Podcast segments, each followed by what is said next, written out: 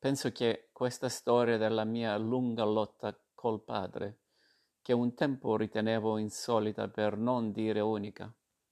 non sia in fondo tanto straordinaria se, come sembra, può venire comodamente sistemata dentro schemi e teorie psicologiche già esistenti. Anzi, in un certo senso potrebbe perfino costituire una appropriata dimostrazione della validità, perlomeno razionale, di tali schemi e teorie, sicché, sebbene a me personalmente non ne venga un bel nulla, potrei benissimo sostenere che il mio scopo nello scriverla è appunto quello di fornire qualche altra pezza d'appoggio alle dottrine psicoanalitiche che ne hanno tuttora più bisogno di quanto non si creda, se non che una tale supposizione non andrebbe poi d'accordo col sospetto che più di uno potrà avere alla fine, ossia che la presente narrazione non sarebbe che un forzato ripiegamento da certe mire e proponimenti di cui necessariamente dovrò parlare in seguito, che riguardano le mie ambizioni, vorrei dire, letterarie, e naturalmente su questo punto ognuno può essere quel che gli pare, però io, dal momento che sono ormai prossimo a staccarmi da ogni umana ambizione e suppongo anche dalla vita stessa, trovo che sarebbe oltremodo improprio attribuire alla narrazione spiccati propositi artistici. E invero ho l'impressione che la storia in certo qual modo si scriva da sola, cosa che non contrasta insanabilmente con le dottrine nominate poco fa, o almeno con la cosiddetta parapsicologia. E in effetti accade che fatti e pensieri sgorghino in gran parte automaticamente da quelle oscure profondità dell'essere dove la malattia prima e la cura poi sono andate a sfrucularli fino a farli venire questa immoderata voglia di esternarsi, della quale mi sembra di essere passivo esecutore, nel senso che non lo presto se non la mia diligenza espressiva è, diciamo, più restile, che in meno dolorose circostanze mi avrebbe portato chissà dove, sul cammino della gloria intendo dire. Comunque sia, questa lotta col padre, ormai vicina, fermo alla sua inaccettabile conclusione. Ineccepibile conclusione, ossia all'identificazione finale dei due termini contrapposti, tanto che non si capisce se il passo ultimo sarà di sconfitta o di vittoria. È durata 60 anni e 4 mesi, per non dire di più, e in verità si potrebbe senza sforzo alcuno includervi anche il periodo prenatale, ossia quello da me trascorso nell'alvo materno, ammettendo, e non è poi un'idea tanto fessa, che in quell'ambiente esistesse una sia pure sfortunata opposizione al mio destino di venire al mondo, e questo non nel senso riflesso, cioè che padre e madre non desideressero la mia apparizione, che anzi dopo di me, nell'intento di avere un altro figlio maschio, sfornarono felicemente ben 5 figli,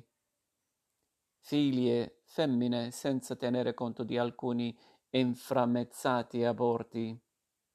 del tutto involontari, sicché non potendo essi prevedere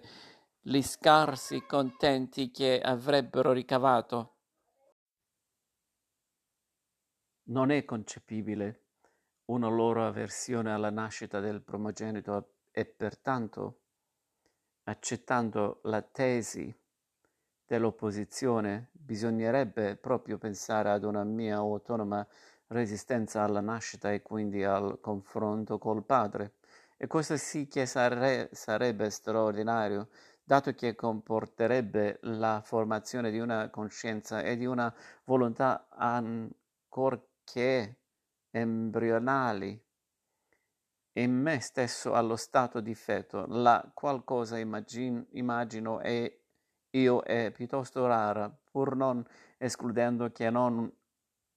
con una simile intuizione si possano spiegare, ma non è il caso mio. Parecchie evenienze di aborti involontari che, nelle attuali condizioni del progresso scientifico, sono direi inesplicabili. Ad ogni modo, pur lasciando da parte il periodo prenatale, la mia lotta col padre mi sembra quando basta varia e lunga da poter essere argomento di una storia, e a questo scopo, però, più per comodità di trattazione che per altro, si può dividerla, grosso modo si capisce, in tre periodi o fasi che nominerei semplicemente prima, seconda e terza fase, la prima essendo quella che va dalla nascita al 18° anno di età. Quando mi venne la bella idea, ma è in fondo necessario, di partir soldato, ed è fase caratterizzata, almeno sul principio, da una massiccia prevalenza paterna, esercitata sia simbolicamente che fisicamente e con svariati mezzi, come ad esempio la alta statura o il peso che superava il quintale o il tabarro forsanco grigio-verde o la calvizie che io non so per associazione con le altre qualità o per indipendente formazione di concetto, o sempre considerato segno di potenza, per quanto neppure in tenera età mi sfuggissero i singolari tentativi che mio padre andava facendo onde ottenere la ricrescita dei capelli per mezzo della chinina migone, tanto che dovrei pensare ad una mia organica incapacità o quantomeno ottosità nel mettere in correlazione fatti diversi e contrastanti riferiti ad un unico soggetto, e invero non sono mai stato svelto in queste faccende, ma ciò non toglie che, a forza di scoprire in mio padre contraddizioni e deficienze, riuscii gradatamente a liberarmi dalla sua strapotenza e a passare,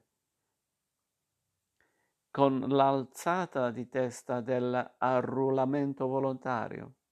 alla seconda fase, quando francamente questo padre arrivai a mettermelo sotto i piedi, tanto da poterne avere addirittura pietà qualche volta e da dargli un sacco di soddisfazione d'ogni genere, perfino, invero, non molto raramente, denaro, cosa che più o meno durò fino al mio 38° anno di età, quando egli ebbe la disavventura di morire, provocando in questo modo l'inizio della terza fase che va appunto dalla sua morte in poi. E qui le cose si sono messe di nuovo male per me, molto male. Tutto questo il mio medico lo sa benissimo, meglio di me potrebbe dire, e in effetti fu proprio lui che, ancora ai primi tempi della cura, interpretando nel modo più corretto un sogno che mi era capitato di fare, è precisamente quello che io classifico con la definizione di sogno della libreria Rosetti, mi diede, non dico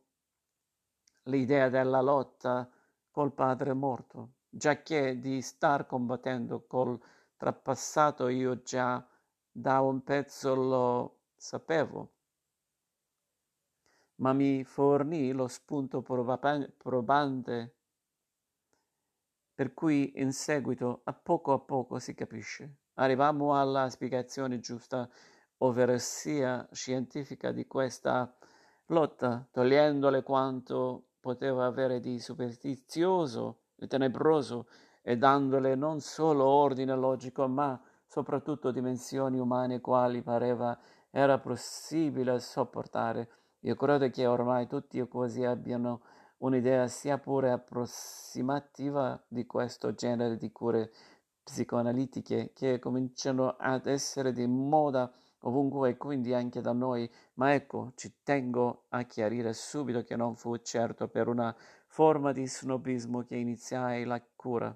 In verità ne avrei fatto volentieri a meno, se non altro a motivo del suo elevato costo, se non che in quel tempo mi trovavo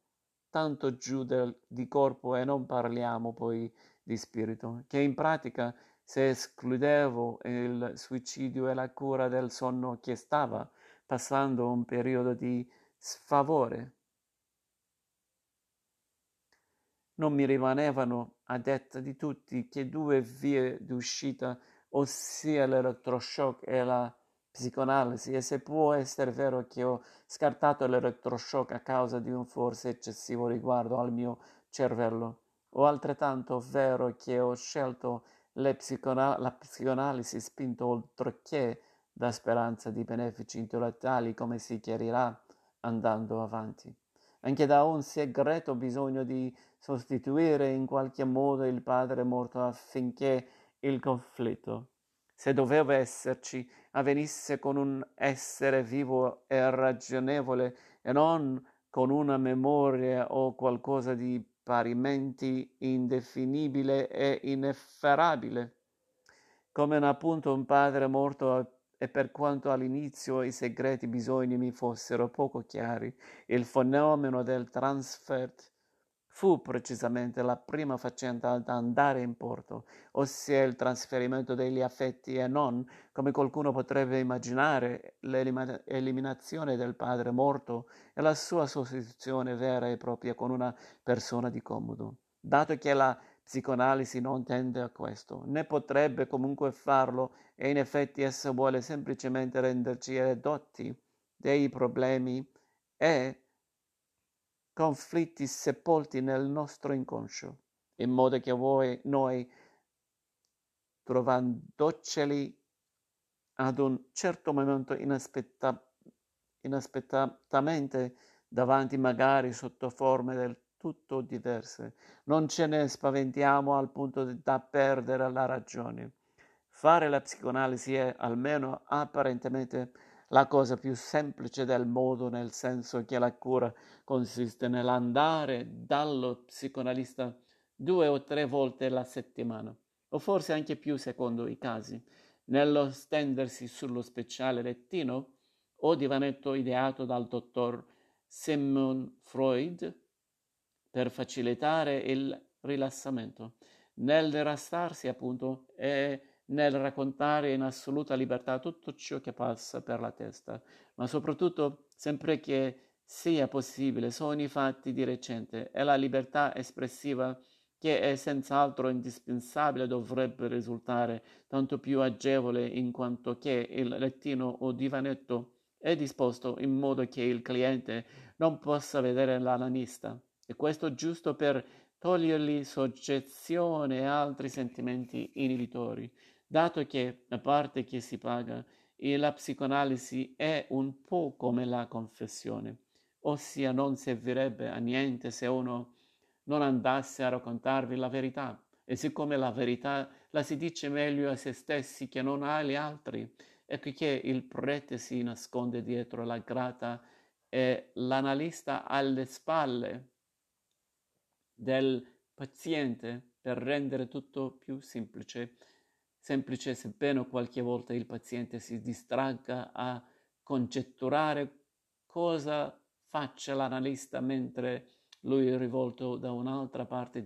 si rilassa e racconta. E per ciò che mi riguarda, io penso che, a giudicare almeno dai rumori, il mio giocava con le chiavi dei cassetti della scrivania e spesso trovava difficoltà ad accendersi il sigaro con l'accendino, sicché era costretto a manovrare la macchinetta anche 5 o 6 volte prima di accendersi il sigaro, o prima di rinunciare ad accenderselo.